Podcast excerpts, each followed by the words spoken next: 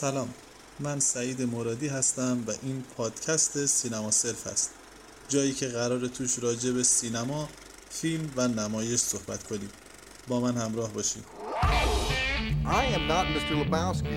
You're Mr. Lebowski. I'm the dude. So that's what you call me. Talking to me?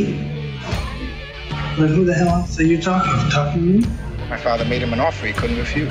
I'm funny how? I mean, funny like I'm a clown, I amuse you? What do you mean funny? Funny how? How am I funny? Why so serious?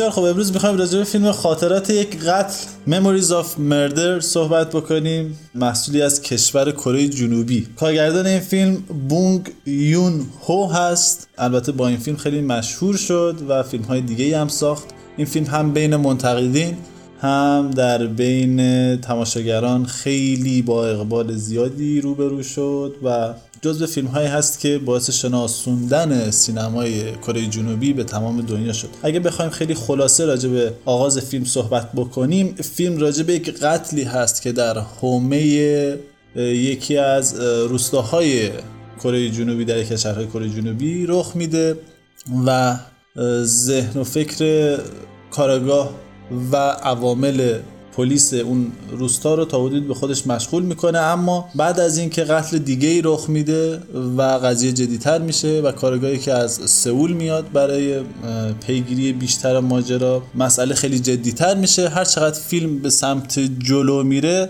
از اون بار کمدی فیلم کمتر میشه و رنگ و بوی جدیتری می‌گیره. انگار که می‌خواد راجع به مسائل مهمتری از فرهنگ سیاست، اقتصاد، اجتماع و وضعیت کره جنوبی توی دنیای مدرن صحبت بکنه. بیشتر از این راجع به فیلم صحبت نمی کنیم. تیزر فیلم رو میشنویم. شما هم حتما فیلم رو ببینید و اگر علاقه داشتید به صحبت ما توی ادامه گوش بدید. با ما همراه باشید.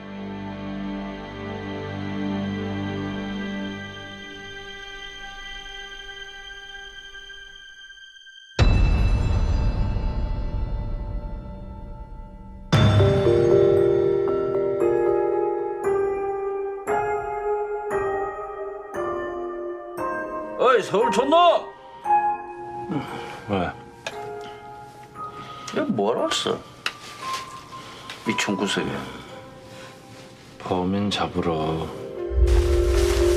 감식반 올 때까지 정부 움직이지 마! 대한민국 경사들은 이 발로 몇 발짝 움직이면 다 밟혀. 너 여기 어디 알아?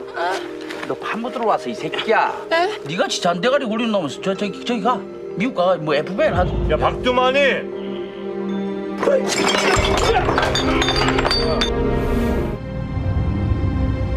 기찻길 옆에 근원에서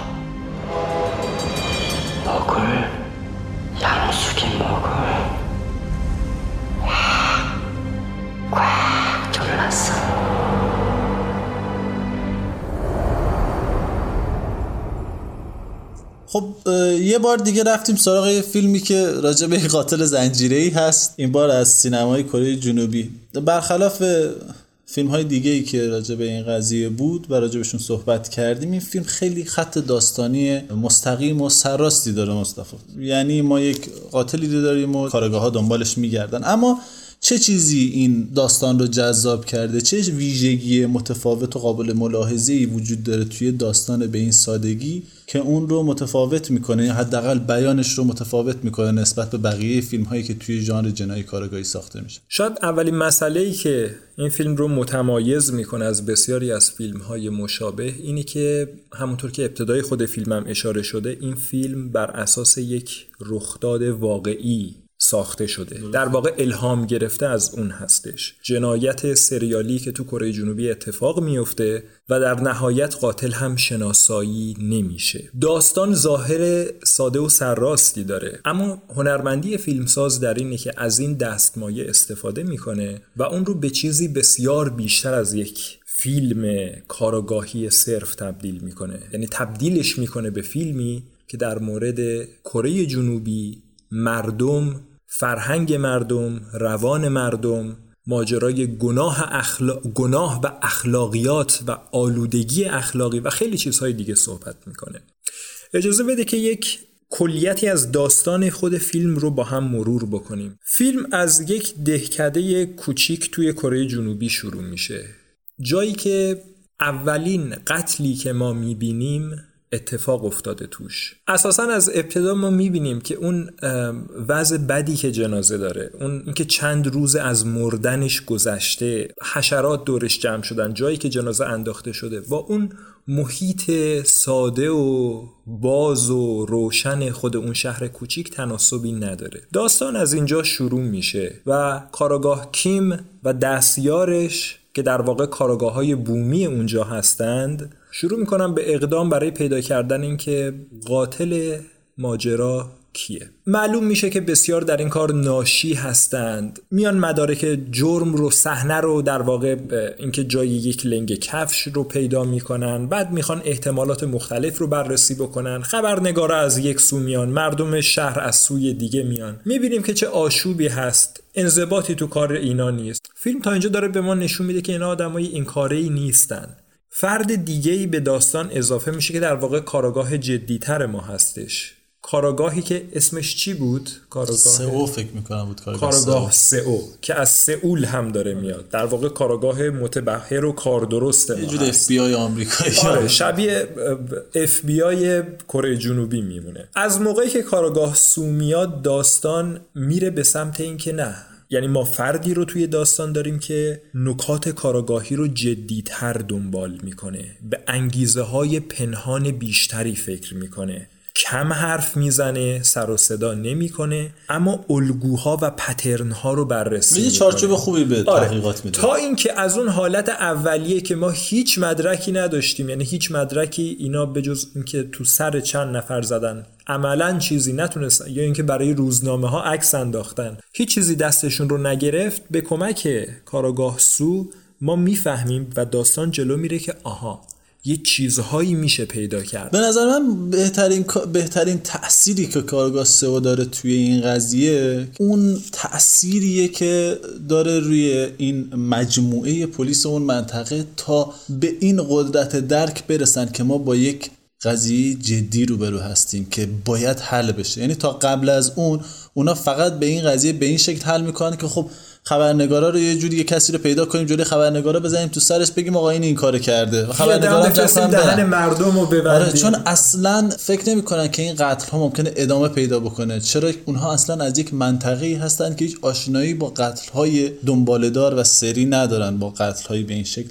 آشنا نیستن. ولی کارگاه سئو که میاد از سئول میاد از جایی که خیلی پیشرفته تره از جایی که یک همه چیز رنگ و بوی جدیتر و خشنتری داره, داره. اتفاقا با این قسم از جنایت ها بیشتر روبرو هستن و فکر می‌کنم اون تاثیر مهمی که این فرد داره روی داستان همینه که از یک جایی همه رو مجاب می‌کنه که به این قضیه فکر کنه که ما با یک فاجعه جدی و متفاوت و مهم روبرو هستیم. کاراگاه سو عملا داستان رو جلو می‌بره به لحاظ اینکه ما پترن بین قتل ها رو شناسایی بکنیم. به کمک اون می‌فهمیم که این قتل های مشابهت هایی با هم دارن. اینجا ما همچنان فاصله داریم. یعنی کاراگاه های سنتی ما کاراگاه کیم هنوز کاراگاه سو رو به عنوان یک بیگانه می‌بینه. یک آدمی که جاش تو جمع ما نیست. این روی کردار رو این در واقع این غلط اضافی رو باید ببری توی همون سئول انجام بده کاراگاه سو کمک می‌کنه و داستان رو علیرغم شکافی که بین نظر اون و نظر کاراگاه های بومی اونجا وجود داره جلو می‌بره.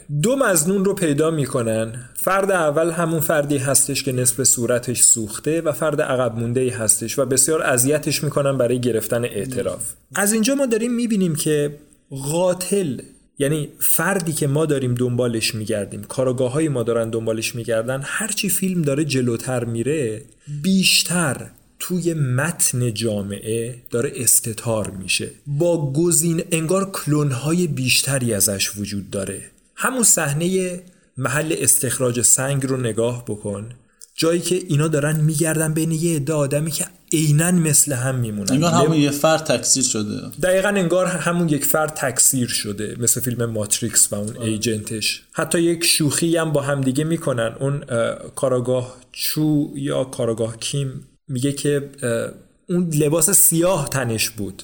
و کاراگاه سو بهش میگه که اینجا غیر تو همه لباس سیاه تنشونه. اشاره به این داره که اینا همه یک جورن. از اینجا فیلم شروع می‌کنه. در واقع یک جور قاتل رو به عنوان یک آدمی که الزامن بسیار مشخص هستش و این رو دقیقا میشه گیرانداخت شروع می‌کنه یک مقدار بستر رو آماده کردن برای اینکه ببین قاتل درسته که یک فرده حداقل ما تا اینجا داریم اینجوری فیلم رو جلو می‌بریم. اما مشابهش زیاده می‌تونه زیاد باشه. می‌تونیم برای پیدا کردن قاتل اصلی به خطا بیفتیم. خیلی ها هستن با اون مشخصات خیلی ها هستن با اون ذات. حتی رفتار اون افرادی که اینا پیدا می‌کنن رفتار متفاوتی نیست که اونها رو کاملا آدم های بیگناهی نشون بده. فکر کنم این خیلی توی فیلم تاکید میشه. یعنی حتی اون آدم معلولی که می‌بینیم اون آدم کم توانی که می‌بینیم وقتی داره یک جا صحبت می‌کنه رو به دوربین با یک شعفی داره راجع به اون گناه با یک کینه ای انگار آره. یا حتی موقعی که داره مصاحبه میشه یعنی داره صحبت میشه با اون نفر دومی که مزنون هست به این قتل که بعد میره توی اون معدن زغال سنگ یا سنگ یا هرچی هست می‌بینیم که اون هم وقت دارن باش صحبت می‌کنن راجع به مجله ها و اینها داره میگه که آره این روزها توی روزنامه و اینها خیلی چیزا مطالبی پیدا می‌کنیم که واسه من پیدا میشه که از این مجله های حالا فانتزی که تو اینجا می‌بینی و من باش فانتزی می‌سازم خیلی اونا برام جذابتر هست و بیشتر منو به شوق میاره. انگار و اصلا سوالش خیلی جالبه وقتی این رو دستگیر می‌کنن میگه این فعالیتی آره این فعالیتی که حالا من کردم مگه جرمه؟ خب ما می‌دونیم اون کار انجام دادن جرم نیست ولی خب توی فضای ذهنی ما اون به عنوان یک عمل ناهنجار نسبت به نرم های جامعه محسوب میشه. بنابراین می‌خوام این رو بگم که اگرچه آدم هایی رو که مثلا ما اون اطراف می‌بینیم خیلی آدم های گناهکار و مجرمی نیستن. در قاتل ما نیستن قاتل ما نیستن. اما واقعیتش اینه که تشابهات زیادی فکر می‌کنم با قاتل ما دارن.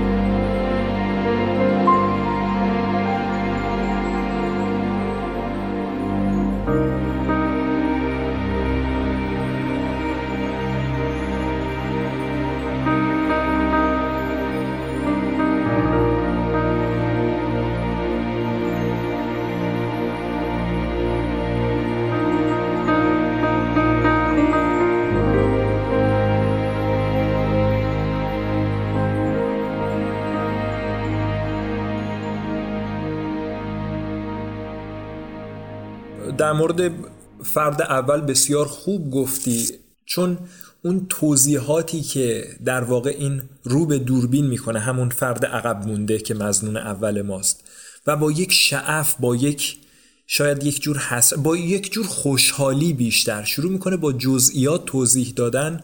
کاراگاه کیم رو مطمئن می‌کنه که خب همین بوده دیگه حتما همین بوده.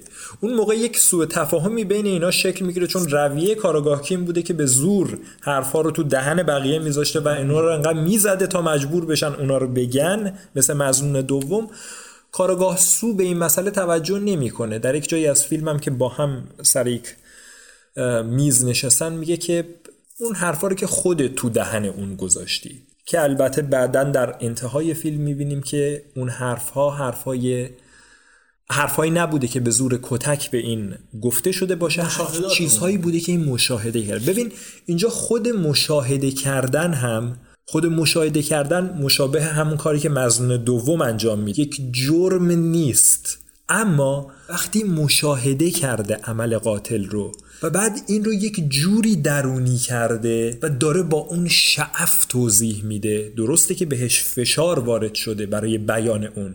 ولی وقتی داره بیانش می‌کنه دیگه حالت یک اعتراف اجباری نداره. یک حالت انگار یک فانتزی که من دارم تو ذهنم این رو تخیل می‌کنم. و دارم بهت میگم و انقدر هم قانع کننده می توضیح میده که همه مجاب میشن که خیلی خب این به عین ماجرا و جنایت رو توضیح داد. یعنی اینجا قاتل صرفا مهم نیست دقیقا اون کسی رو پیدا بکنیم که دست و پا رو گره می‌زنه و خود تجاوز رو انجام میده. همین که تو اون قدر راجع به اون مسئله فانتزی می‌سازی هم شاید دست کمی از خود اون گناه و اون گناهکار اصلی نداره. ماجرا اینه که کاملا تا همین جای فیلم برای بیننده مشخص میشه که این جنایات و این در واقع اتفاقاتی که داره میفته به نوعی داره به یک اپیدمی تبدیل میشه. به نوعی داره تسری میده فیلمساز این ماجرا رو این گناه رو به اشکال مختلف توی همه جامعه. یکی به خاطر اینکه با این کار خود ارزایی می‌کنه یکی به خاطر اینکه اصلا همچین چیز رو مشاهده می‌کنه یکی به خاطر اینکه باهاش فانتزی ذهنی می‌سازه یکی به خاطر اینکه این مسئله رو خیلی جدی نمی‌گیره و در نهایت در نهایت وقتی خود اون مزنون اصلی رو هم پیدا می‌کنیم حالتی در چهرش هست که مطلقا نمیشه از روی نگاه کردن بهش گفتش که این آدم گناهکار یا بیگناهه؟ کاراگاه کیم؟ فهمید که متاسف هست برای وقوع همچین حادثه اصلا نمیشه فهمید. حتی اون کاراگاه کیم هم که از ابتدا ادعاش این بودی که من می‌تونم نگاه بکنم و تشخیص بدم از روی چشم ها بخونم خودش اذعان می‌کنه به ناتوانی خودش در اینکه من نمی‌تونم. واقعا در مورد این آدم نمی‌تونم. یعنی زمانی که فیلم هرچی رو به جلو میره و سیاهتر و سیاهتر میشه کار به جای می‌رسه که ناتوانی کاراگاه هم بیشتر مشخص میشه که من نمی‌تونم از روی نگاه کردن به تو تشخیص بدم که تو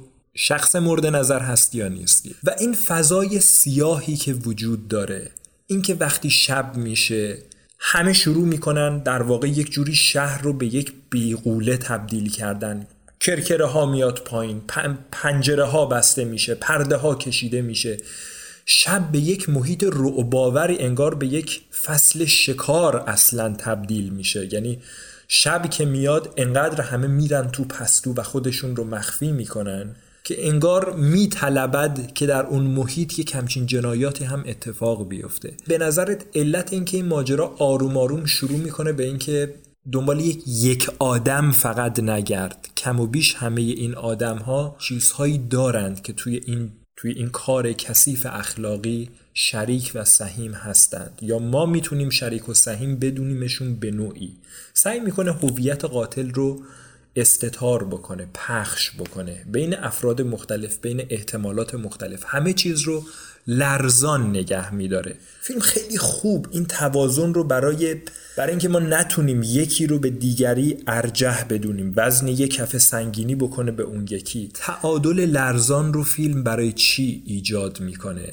در واقع هدفش از این مبهم نگه داشتن چیه؟ این خیلی نکته جالبیه. دو تا مسئله که بهش اشاره کردی هر دو تا توی فیلم هست به شدت و خیلی هم با هم دیگه در ارتباطه اولین چیزی که گفتی به نظر من قضیه شک و تردیدی که توی احتمال اینکه مزنونین قاتل هم باشن که همیشه وجود داره به نظر من این واقعا توی همه افرادی که اینا سراغشون حتی کسی که ما با تمام وجودمون احساس می‌کنیم بله این دیگه واقعا باید خود قاتل باشه. ولی واقعا اونقدر مدارک کافی نیست و این در واقع یک جوری بابا ما داره میگه که اون قطعیت ما در مورد اینکه این فرد ممکنه قاتل باشه وجود نداره. این شک و تردید نه تنها در مورد قاتلین همونطور که گفتی کم کم به تمام آهاد افراد جامعه سرایت می‌کنه. یعنی کم کم ما به همه مشکوک میشیم کم کم به همه زنین میشیم که آقا اینها ممکنه این کار رو کرده باشه. این در واقع یک جور عمومیت دادن این گناه عمومیت دادن این معزل اخلاقی و اجتماعی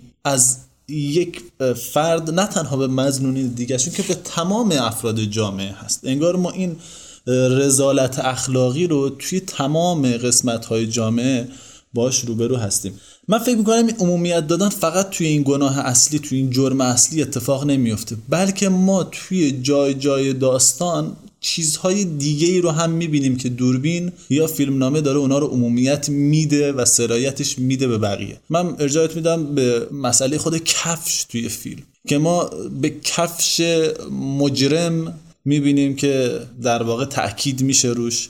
اولین مدرکی به اصطلاح اولین آره اولین مدرک مال همونی که مزنون هست. آره. بعدش یه کفشی که خود پلیس می‌خره برای اون. پوتینی که خود پلیس به پا داره و اون رو میپوشونه و, و با اون می‌زنه و با اون می‌زنه. و بعد باز هم کفش اون کسی که کشته میشه در کنار قطار. و تا زمانی که تو همین صحبت کفش هستیم این رو هم بگم تو دیالوگ معنیداری که و خیلی کنایی که اینا با همدیگه داشتن زمانی که کارگاه ها مست بودن و هنوزم رابطهشون با همدیگه خوب نبوده. کارگاه کیم به کارگاه سو میگه که ببین بچه سئولی می‌دونی چرا؟ مثلا تو سئول یا اصلا آمریکاش دنبال قاعده و منطق و اینجور کارهای پیچیده میگردن برای اینکه کشور خیلی بزرگه.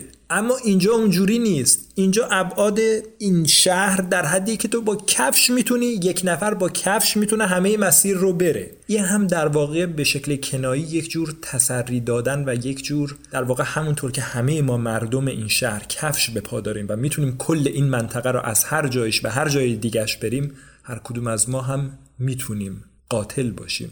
هر کدوم از ما هم به نوعی توان ارتکاب این عمل رو داریم. اینجا کفش یک جوری به عنوان یک عامل وحدت بخش برای اینکه همه می‌تونن کم و بیش مزنون باشن. چون همه امکانش رو به یک میزان دارن هم داره عمل می‌کنه.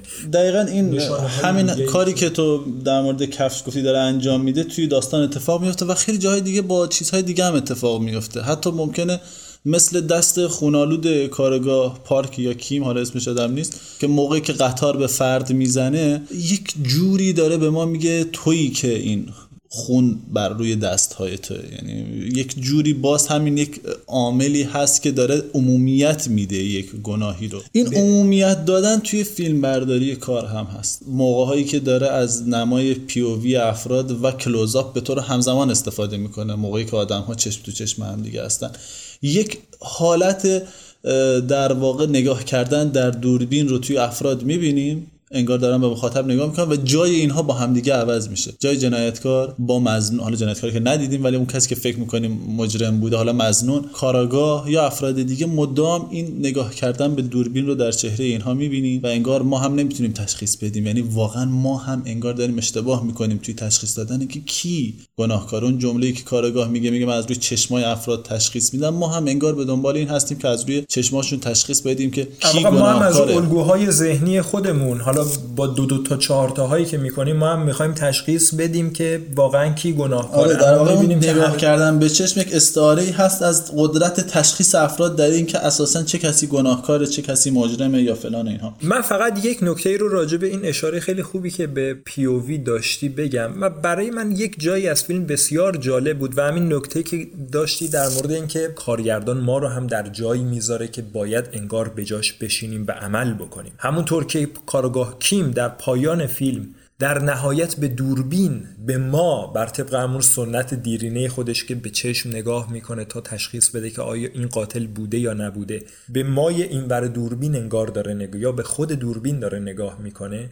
یک جا از فیلم هست که ما کاملا در واقع پیووی قاتل رو داریم. جایی که این بین درخت ها در اواخر فیلم پنهان شده و بین دو تا گزینه ای که دارن دو تا زنی که از رو یک دختر و یک زنی که از روبروی هم دارن عبور می‌کنن باید یکی رو انتخاب بکنه.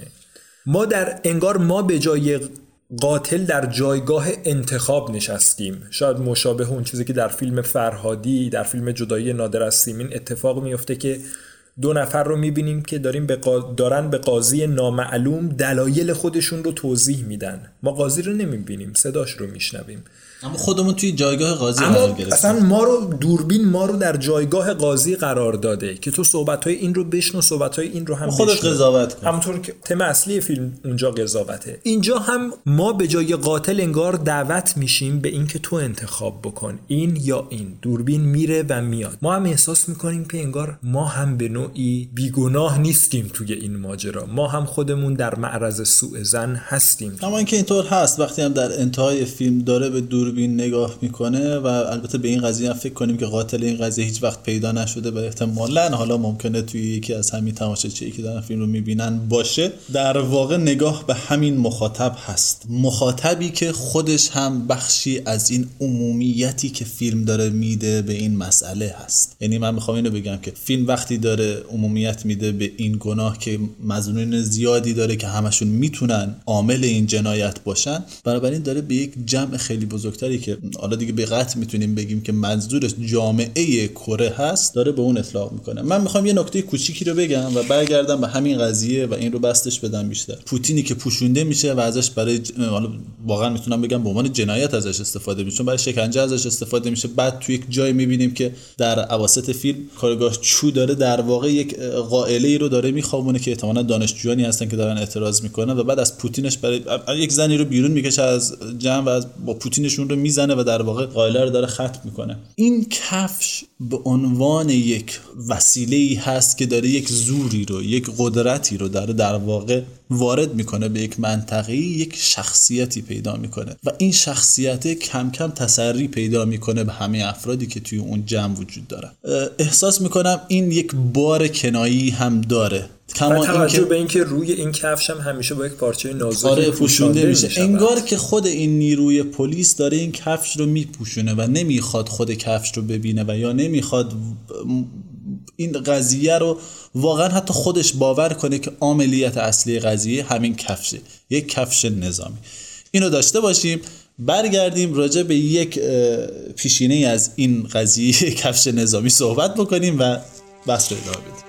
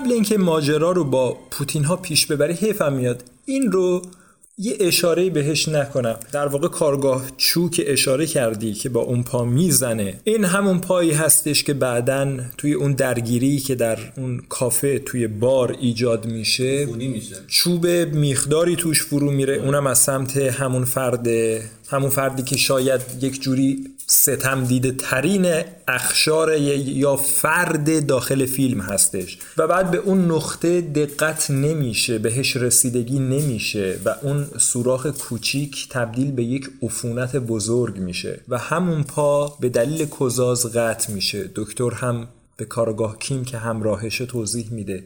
چون شماها نفهمیدین که اون موقع باید مراجعه می‌کردین. الان اگر این پا رو قطع نکنیم این قانقاریا جون این آدم رو می‌گیره. نکته ای که می‌خوام اشاره بکنم اینه که چقدر بین این ماجرا شباهت هست با عنصر دیگه ای که ما توی فیلم داریم شیء دیگه ای که هست مترسکی هستش که ما توی فیلم به طور معنیداری دوربین روش تاکید داره. در دو جای فیلم, و حتی در یکی از پوسترهای رسمی فیلم نمای این مترسک رو می‌بینیم که روش چی نوشته؟ روش نوشته خودت رو معرفی بکن.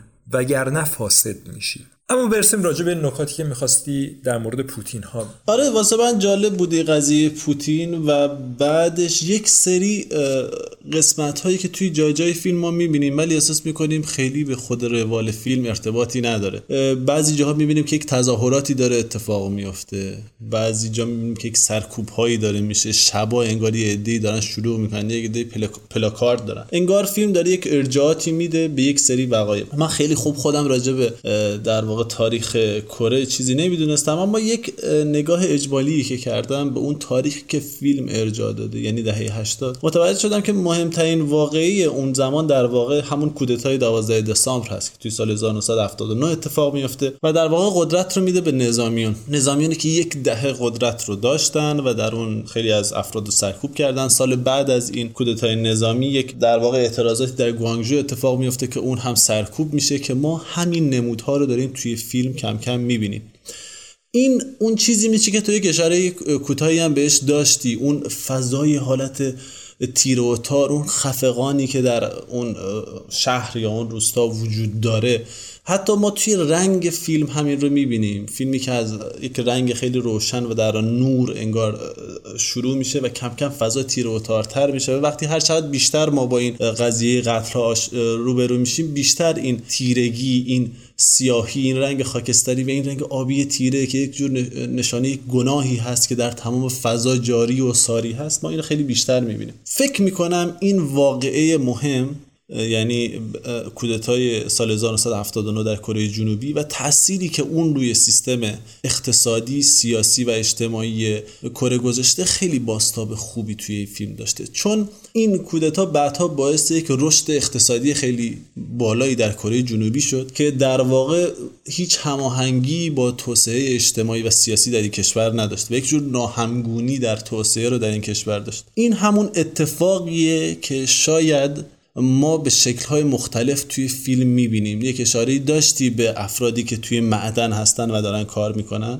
حتی ما قتل هایی که توی فیلم می‌بینیم اغلب می‌بینیم در کنار این عوامل اقتصادی موجود در اون شهر هست. مثلا در چقدر میشه تو آره تاکید به شدت تاکید میشه. چقدر زمخت و بیتناسب نسبت به اون محیط کوچولو در حقیقت همونقدر بیتناسب هستند که این قتل هاست قتل های سلسله گونه با این سریالی در واقع قتل سریالی با اینها ناهماهنگ و ناهمگونه. فیلم خیلی روی این قضیه تاکید می‌کنه و سعی می‌کنه در کنار این قتل هایی که داره اتفاق میفته بارها به ما گوش زد بکنه که عامل اصلی چیه. من این پوتین به نظر من خیلی بیشتر این قضیه رو نشون میده که عامل نه یک عامل و نه یک فرد هست بلکه یک قضیه کلی هست. یک ناهماهنگی و, و یک نابسامانی جامعه تر هست. من شاید بتونم این رو تشبیه بکنم به یک دوران گذار. احساس می‌کنم این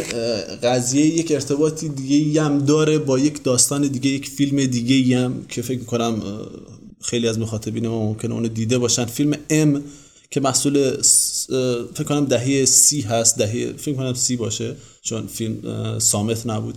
محصول کشور آلمان هست و فریتز لانگ اون رو ساخته و راجع به اولین قاتل سریالی آلمان هست. در چه دورانی؟ در دوران بعد از جنگ جهانی اول. دورانی که آلمان یک دوران خیلی سخت و در واقع نابهنجار رو پشت سر گذاشته و وارد یک در واقع توسعه اقتصادی زیادی شده. یک توسعه اقتصادی که در اونجا هم با روی کار اومدن نازی ها در واقع با عدم توسعه سیاسی و یک جور دیکتاتوری سیاسی همراه هست سیاسی نظامی. و این وسط جامعه هست که نمی‌تونه خوب خودش رو هماهنگ بکنه با این توسعه و در واقع منجر میشه به یک ناهنجاری بزرگی که خودش رو به شکل قاتل سریالی نشون میده. من خیلی روی این دوست دارم بازم تاکید بکنم که قاتل سریالی یک پدیده ای هست که به هیچ وجه در یک جامعه سنتی بروز پیدا نمی‌کنه بلکه زائده برخورد یک جامعه سنتی با یک شرایط مدرن هست. در یک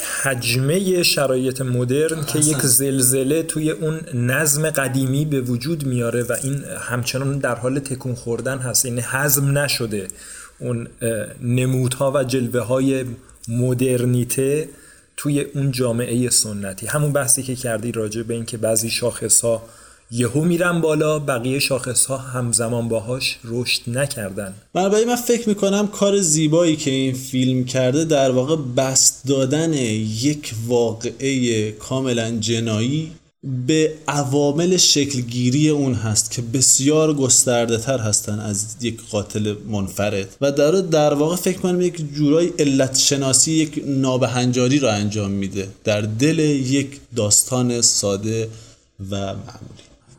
من این رو هم در تایید صحبتات بگم. یکی از مظاهر بارز در واقع این حجمه اقتصادی و شرایط سیاسی مختلفی که به این شهر کوچیک شده رو ما چقدر می‌تونیم از اون تونل و اون قطار دریافت بکنیم؟ قطار به عنوان یک چیزی که هر لحظه داره یک قطار سیاه بدیمن بدشگونی هستش. قطار اصولا یک جلوه ای از جامعه مدرن هستش. قطاریه که برای اون شهر به نظر نمی‌رسه خیلی هم کاربردی داشته باشه.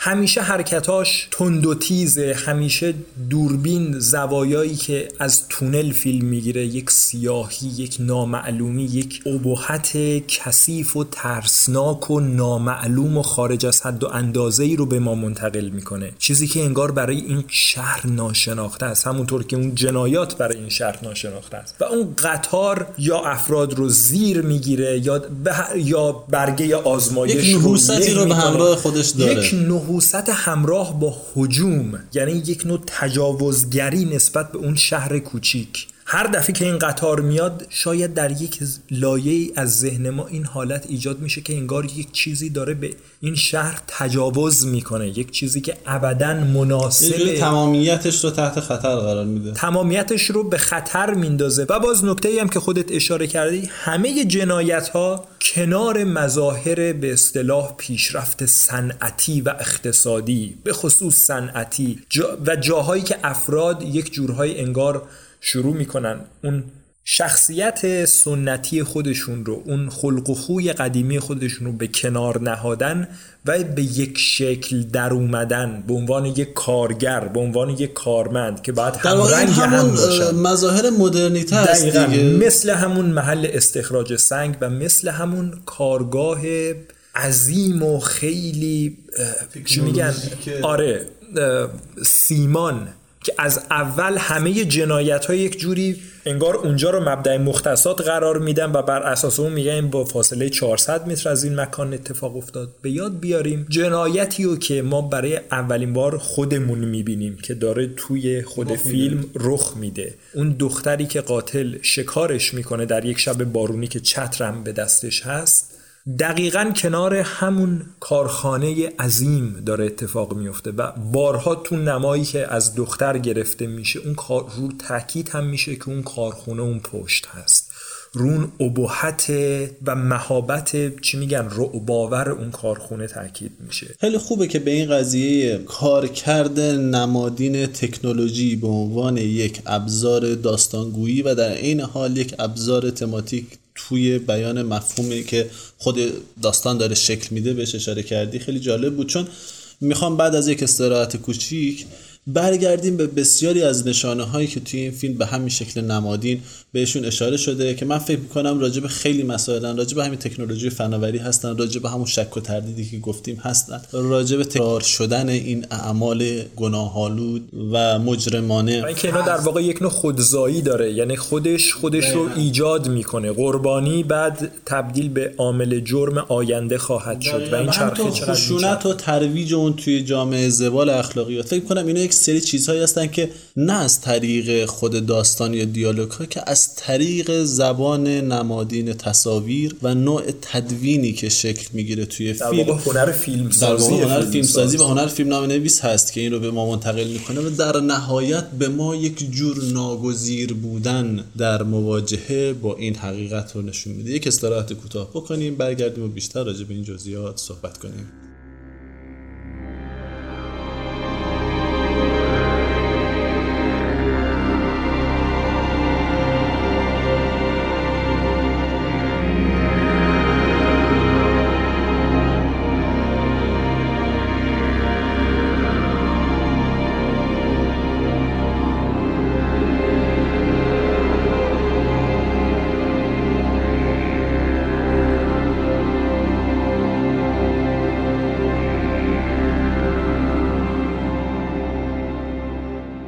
بسیار خب رسیدیم به این قسمت که علمان های مختلفی توی فیلم تکرار میشن و یه جورای قسمت های مورد علاقه من هست. چون بعد از اینکه راجع به خیلی از محتوای فیلم صحبت کردیم حالا داریم برمیگردیم راجع به یک سری قسمت های فنیش بیشتر صحبت می‌کنیم. چون فکر می‌کنم اون چیزی که توی این فیلم خیلی برجسته تر هست از همین محتوایی که البته خیلی جالب هست همین توانایی های تکنیکی و فنی هست که کارگردان و فیلمنامه نویس استفاده کردن ازشون برای اینکه داستانشون رو زیباتر جذابتر و قابل قبولتر ارائه بدن. دقیقا چون همین تم رو اگر به بسیاری از افراد می‌شد داد به یک داستانی کلیشه‌ای به شدت غیر جذاب و یک لایه تحویل گرفت. برخلاف این فیلم. از همین چیزهایی که توی فیلم خیلی جالب بود برای من اون اتفاقی بود که توی اول فیلم افتاد و وقتی کارگاه رسید به اولین مقتول یه پسر بچه اونجا بود که مدام حرفای این کارگاه رو تکرار می‌کرد. تا اگه اون حرف بدی می‌زد این تکرار می‌کرد. اصلا بدون اینکه حتی فکر کنه این حرفا چی هست. من فکر کنم این یک شمایی هست از اون اتفاقی که داره در واقع توی همین جامعه میفته شما اگه همون واقعی تاریخی رو که گفتم رو پشت این قضیه بذارید می‌بینید یک خشونتی از طرف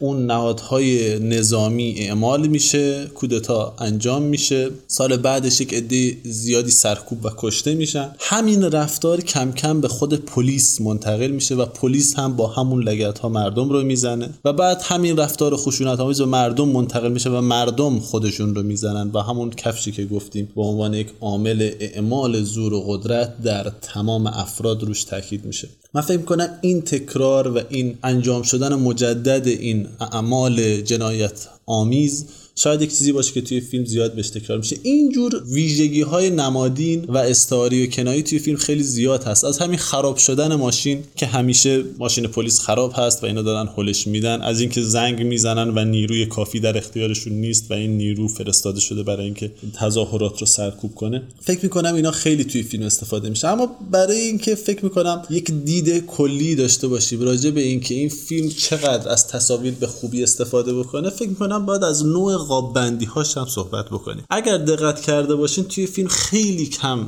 نسبت به فیلم های دیگه که مثلا توی هالیوود ما می‌بینیم یا حتی توی سینمای خودمون می‌بینیم از کات خیلی کم استفاده میشه. قطع تصاویر خیلی توش کمه. اگه من اینو مقایسه کنید با یکی مثلا فیلم یا سریالی که حالا توی کشور خودمون ساخته میشه و دیالوگی که بین دو نفر تبادل میشه. اگه دقت کنید می‌بینید مدام معمولا دوربین از این چهره رو اون چهره کات میشه و این دو نفر رو در مقابل هم قرار میده. اما توی این فیلم ما به جای اینکه از نماهای close-up استفاده کنه کارگردان می‌بینیم که مدام از نماهای medium shot و medium long shot استفاده می‌کنه. جایی که ما افراد رو از کمر تا بالای سرشون یا از زانو تا بالای سرشون می‌بینیم و این این امکان رو در اختیار کارگردان قرار میده تا بتونه افراد رو در طی این نما در جای جای این صحنه جابجاشون کنه عقب ببره جلو بیاره در مقابل هم قرار بده از هم دور کنه بینشون فاصله بندازه اشیاء رو در کنار اینا یا در برابر اینها قرار بده و از اینها استفاده های نمادین بکنه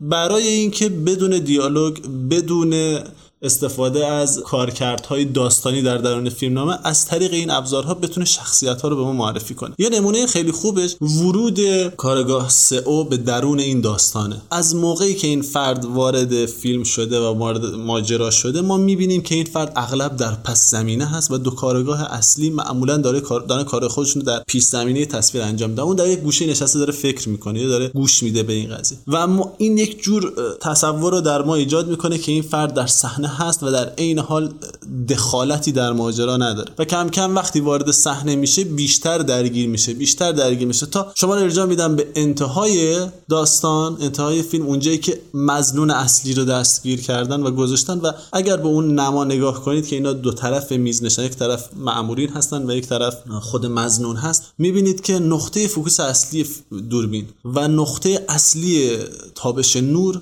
همین شخصیت کارگاه سو هست. انگار رو در مرکز این جستجو قرار گرفته. و بعد هم وقتی دوربین از روبرو دوباره نشون میده اون نزدیکترین فرد به تصویر. این خیلی کارکرد زیبایی شناسی جالبی داره در طول فیلم. استفاده از اینها. ببین مسئله که اشاره کردی بسیار مهمه. من می‌خوام از یه بعد دیگه به این ماجرا نگاه بکنم. تغییر روانی که در این شخصیت این کاراگاه ها و منششون و روششون به وجود میاد. کاراگاه کیم و کاراگاه چو کاراگاه هایی هستن که یه جورای دروی یک سکه دروی یک سکه. همون گود کاپ بد کاپ پلیس خوب پلیس بد هستن. یکیشون میاد یه روی خوشی نشون میده بعد زور چماق میاد و بعد طرف رو مجبور می‌کنن. البته برای پرونده هایی که اونم حل می‌کردن شاید چیزی بیش از این هم مورد مطالبه نبوده. کاراگاه سو برعکس کاراگاهی است بسیار منطقی. کاراگاهیه که یکی از جملات جملاتی که به خوبی ستون این شخصیت رو ستون فقرات این شخصیت رو به ما معرفی می‌کنه اینه که شواهد دروغ نمیگن. و با این بینش هم تا جای خوبی از فیلم رو جلو میره. یعنی ما از قتل ها از اون حالت بیمعنی بودن خودشون اینها رو در داخل یک فولدر میچینه. کار رو جلو می‌بره و مزنون رو پیدا می‌کنه و در واقع خیلی از افراد بی ربط رو رد می‌کنه. خط و ربط های داستان رو و جنایات رو به همدیگه وصل می‌کنه. و مخالف اینه که همیشه به کاراگاه کیم خورده می‌گیره چه به تعنه چه به صورت درگیری جدی که این روش های تو روش های مسخره ایه روش های آمیانه هستش روش ها غیر علمی هستش و به طور خاص تو زور میگی. تو طرف رو شکنجه می‌کنی آویزونش می‌کنی سه روز اون حرفا رو هی بهش باهاش تکرار می‌کنی تمرین می‌کنی. خب معلومه طرف همون اعتراف رو هم می‌کنه. روند رو که نگاه می‌کنیم می‌بینیم که یواش یواش در واقع بسیاری از شنوندگان ما با فیلم یا داستان گاو آشنا هستن یا حداقل با فیلم اخیر آقای فرهادی فیلمی که تو ایران ساخته فیلم فروشنده که اون هم در واقع یک جور روند گاو شدن رو داره نشون میده. کم و بیش اگر نگاه بکنیم با تسامح نسبت به بعضی ویژگی ها این گاو شدن در مورد کرکتر کاراگاه سو هم داره اتفاق میفته اینجا این گاو شدن نتیجه اجتناب ناپذیر محیطی هستش که دیگه بیش از این نمیشه توش با قانون و با منطق جلو رفت. چون ابعادی داره که از قانون و منطق بسیار فراتر و برای اونها عمل می‌کنه. تو نمی‌تونی با چاقوی کوچولوی قانون و منطقی که توی ذهنت داری به جنگ اون سیاهی بری که شاید اون تونل سیاه بهترین نمادش باشه. یه سیاهی بزرگ فراخ دامنی که اصلا نمیشه ابعادی براش متصور بود. جدایی شاید اصلا با هیچ ابزاری نشه رفت. واقعا. یه اون جایی هم که جفتشون به استیصال رسیدن. ببین یه جایی می‌بینیم از اول این دو شخصیت با هم بسیار اختلاف دارن در قسمت تعقیب و گریز می‌بینیم که علا رقم وجود اختلافاتشون اما به هر حال با هم به نیاز به هم دیگه پی آره، می‌برن. به هر حال با هم یک ائتلافی می‌کنن و ائتلافشون هم جواب میده به یک اتحادی می‌رسن نتیجهش هم میشه این که طرف رو می‌گیرن. اون فردی که در اون دوره به هر حال مزنون بوده. هرچی جلوتر میره اینها بیشتر به هم نزدیک میشن. هم کارگاه کیم از موضعش تغییر می‌کنه هم کارگاه سو از موضعش تغییر می‌کنه. چون این زلزله ای که داره میاد نه نظم اون رو میپذیره نه نظم, نه نظم سنتی اون رو میپذیره نه نظم مدرن نهادینه شده اون رو میپذیره. اینجا ما یک مدرنیسمی داریم که به شکل افسار گسیخته و بیتناسبی حجمه کرده به یک سنت و جفت یعنی نمیشه گفت که شرایط مدرن یا سنتیه. یه حالت گذار یک- هست. دقیقا یک حالت گذاره. یک حالت ژلاتینی نامعلوم هستش. که در جایی که یکی از جنازه ها پیدا میشه و همشون بالا سر جنازه وایسادن دارن مشخصاتش رو اعلام می‌کنن زمان رو که تخمین می‌زنن رئیس میگه یعنی همون موقعی که شما مثل سگ و گربه به جون هم افتاده بودین. اونجا جاییه که اینا به هم نزدیکتر میشن. کاراگاه کیم شروع می‌کنه اون عکسایی رو که چیده توی دفترش پاره کردن میگه از اول حق با تو بود. بعد از اون می‌پرسه که این مدل جنایت ها توی سئول مثلا خودمونیم. اتفاق میفته یعنی با یک حالتی که واقعا این از تجارب من خارجه. اونجا از اینا اتفاق میفته اونم میگه که اصلا. یعنی اون هم همچین چیزهایی رو جورایی این به فیلم هفتم ارجاع داره. اونجایی که در واقع براد پیت اسم شخصیت های یادم نیست. اونجا از مورگان فریمن می‌پرسی که صادقانه تا حالا واقعا یک همچین چیزی دیده بودیم. و فکر می‌کنم توی فیلم هفت هم ما داریم باز هم به همین اشاره میشه توش. یعنی به دوره ای که در واقع دیگه اخلاقیات جایگاهی نداره دیگه هرج و مرج به نهایت رسیده و اصلا فکر کنم اونجا هم مورگان فریمن به رئیسش داشت صحبت می‌کرد می‌گفت که یک قتل اتفاق افتاده چهار تا خیابون پایین تر یک دزدی شده و چشما یک پیرزنی رو کور کردن. من نمی‌فهمم چرا چشماشو دیگه کور کرده. در واقع یک جور زوال اخلاقیات رو در اونجا هم می‌بینیم و این ارجاع به اون فیلم فکر می‌کنم در واقع ارجاع تماتیک هم باشه. و بعدش که به پایان ف... اواخر فیلم تقریبا یک سوم پایانی فیلم نزدیک میشیم اون حالت استیصالی که صحنه هست اینها داخل دفتر نشستن و سرهاشون رو گذاشتن روی میز. دیگه در اوج بیچارگی هستن. کاراگاه کیم داره میگه که ما اصلا نمی‌تونیم دیگه مدرک پیدا بکنیم. کاراگاه کیمی که اصولا به مدرک اعتقاد نداره. مدرک جل می‌کرد و اینکه جایی هم که راه داشت کتک می‌زد و اعتراف میگه آره. اون داره صحبت از این می‌کنه که مدرک نیست. و جواب اون یکی جالبه. کارگاه سویی که آدم منطقی بوده آدمی بوده که بر اساس با یک پشتوانه کاراگاهی ستبر داره میره جلو اقلانیت چراغ راهشه میگه مدرک اینجا کار رو راه نمیندازه. باید انقدر بگیریم این رو بزنیم تا دهنشو باز بکنه و اعتراف بکنه. اما همونجا هم میگه که مدرک رو وقتی می‌بینه میگه که این دروغه داره اشتباه می‌کنه. یعنی کسی آره. که اینقدر توی جمله اولش می‌گفت که مدرک دروغ نمیگه کاملا به دروغ در انتهای فیلم به جای تو همون صحنه دفتر هم بعد کاراگاه کیم نگاهش می‌کنه بهش میگه که تو عوض شدی یا؟ جایی که نتیجه رو می‌بینه میگه که من باور نمی‌کنم. جعلیه اشتباه شده. و زمانی هم که باز اون قطار منحوس میاد و نتیجه رو از بین می‌بره یعنی در واقع تنها مدرکی که بوده از بین میره این هف هفتی رو تفنگ رو آماده می‌کنه به قصد کشت میره جلو. در حالی که کاراگاه کیم در واقع اون رو ول کرده میگه که برو. این میاد و گلوله رو می‌خواد شلیک بکنه و کاراگاه کیمه که باعث میشه اون جان در از مرز ببره. رد میشه از اون مرز کاملا از مرز رد میشه به جایی می‌رسه که دی- نمی‌تونه باور بکنه. باز هم جایی هستش که دچار وسواس ذهنی برای گیر انداختن این آدم قبل رسیدن نتیجه شده و اون جایی که از تعقیب این آدم جا میمونه چون خوابش می‌بره و پیش رئیسش بسیار آژیته و مضطربه. هی داره میگه که این بعد 6 ایستگاه تا خونش فاصله بود. بعد تا بعد دو ساعت پیش می‌رسید. رئیس میگه ببین این دیوانه که نیست. وقتی تحت نظر تحت. نظر بیاد یه قتل دیگه بکنه. میگه اون دیوانه است. تو از کجا می‌دونی؟ اون به خاطر دیوانگیش داره این کار رو انجام میده. رئیس بهش میگه از نظر من تو الان از اون دیوانه تری. اشاره درستی هم. آره یعنی این به سمت یک در واقع فروپاشی اصول و بنمایه شخصیت رفتن بسیار به نظر من توی این فیلم خوب نشون داده میشه.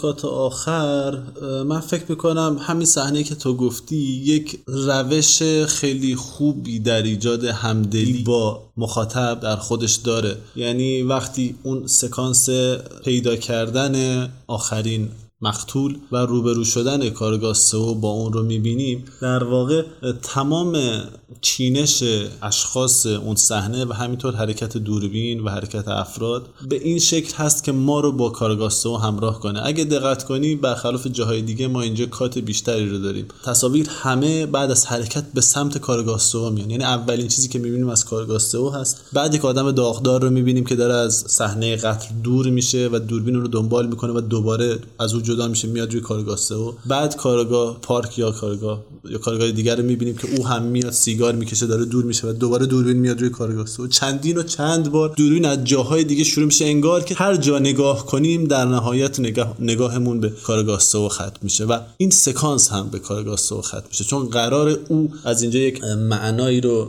بیرون بکشه و اون رو دنبال بکنه و بره سراغ مظنون اصلی. تا زمانی که صحبت کارگاه سئو هستش اینو هم به عنوان یک بخشی از تغییر شخصیت این فرد هم به عنوان یک ماجرایی که در واقع شاید یک نوع نگاه آسیب شناسانه به مسئله بحران هایی که در جوامع کوچیک و بسته اتفاق میفته بشه مطرحش کرد ماجرای حالت افسانه پیدا کردن زنی هستش که داخل یک دستشویی قدیمی هستش. زنی که گفته میشه اونجا هستش یه پیرزن بدبوی شبا میاد بیرون و اونه که این قتل ها رو داره انجام و بعد ما می‌بینیم کاراگاه ما که اصولا به این حرفا هیچ نوع اعتقادی از ابتدا نداره انقدر این داستان رو میشنوه آروم آروم کار به جایی می‌رسه که این میره ته و ماجرا رو در بیاره. واقعا خودش میره سر وقت اون محیط و حتی اون کسی که اونجا پیداش می‌کنه بهش میگه واقعا اینقدر بیکاری که دنبال یه همچین افسانه هایی برای پیدا کردن قاتل راه میفتی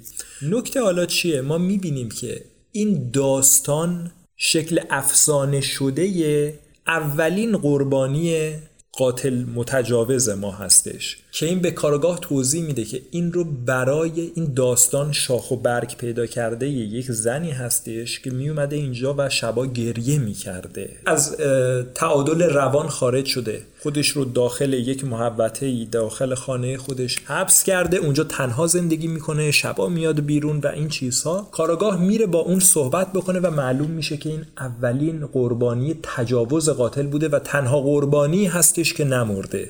ازش توضیح می‌خوان که به نظر چرا میگه برای اینکه من به صورت قاتل نگاه نکردم. انگار نباید به چهره این جرم به چهره این جنایت و به, به چهره, این واقع این نگاه جرم نه, نه تنها نباید نگاه کرد شاید حتی نمیشه که اصولا نگاه کرد. چون این جرم شاید چهره مشخصی نداره. از اون حالت تشخص در قالب یک انسان ماجرا رو هی داره خارج می‌کنه. ما برای این مسئله تسری دادن که قبلا هم صحبتشو کردیم نمونه ها و مصادیق مختلفی رو مثال زدیم. یک مورد دیگر رو هم اگر بخوام بگم جایی که در واقع کاراگاه کیم و کاراگاه چو نقشه رو دارن و از یک جادوگر گرفتن و قرار روش یک آتاشخالایی بریزن که این شکل قاتل رو بهشون نشون بده شکلی که ایجاد میشه کم و بیش شباهت هایی به نقشه خود کره جنوبی داره. البته موضوعی نیست که ما کار رو انقدر ذهنی بکنیم و تبدیل به آزمون رورشاخش بکنیم.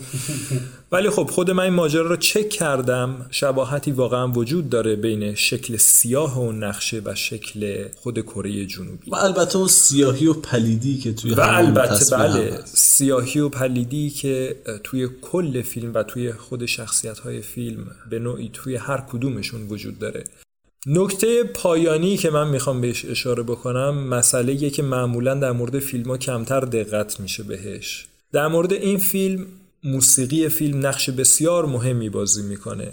موسیقی بسیار ساده است اما بسیار بجا استفاده شده. در مواقعی که استفاده شده بار هیجانی و کوبشی خوب و مهمی رو به کمک تصاویر به همراه تصاویر منتقل کرده بدون اینکه صداش رو از تصاویر بلندتر بکنه. اگر شنوندگان می‌خوان این دفعه آگاهانه قدرت موسیقی فیلم رو درک بکنن شاید دو سه صحنه رو فقط اشاره بار بگم. جایی که قربانی اولی که ما کشته شدنش رو می‌بینیم تو یک شب بارونی نزدیک کارخونه کشته میشه. جایی که دوتا کاراگاه با هم درگیر شدن رئیسشون برای جدا کردن میاد و ما می‌بینیم که اون ترانه داره در یک شب بارونی پخش میشه و کاراگاه سو دستش رو از پنجره می‌بره بیرون و اون بارون رو روی دستش می‌بینه. و جایی که ما برای اولین بار داریم مزنون اصلیمون رو می‌بینیم. فقط اگر موافق باشی بنا به برنامه ای که با شنوندگانمون گذاشتیم همیشه برای اینکه ماجرا یک طرفه نباشه چیزی برای اندیشیدن وجود داشته باشه. یک سوالی رو مطرح سوالی رو برای اینکه راجع به فیلم بیاندیشند برای دوستان مطرح می‌کنیم. شخصیتی که در واقع مزنون اول فیلم ما هست شخصیتی که عقب مانده ذهنی و نصف صورتش سوخته. از ابتدا هم کاراگاه ها سعی دارن بهش تلقین بکنن که ببین علت این که تو اونو کشتی این بوده که تو زشتی دخترها به توجه ندارن. حالا اینجوری می‌خوای از این طریق در واقع خودت رو ارضا بکنی. بعد مدتی ما می‌فهمیم که این جنایتکار نبوده. اما جنایت رو توضیح میده. در اواخر فیلم دو کاراگاه وقتی با هم همدل میشن متوجه میشن که این مو به مو جنایت رو توضیح داده توی نوار و متوجه میشن که این جنایت رو دیده و مشاهده کرده.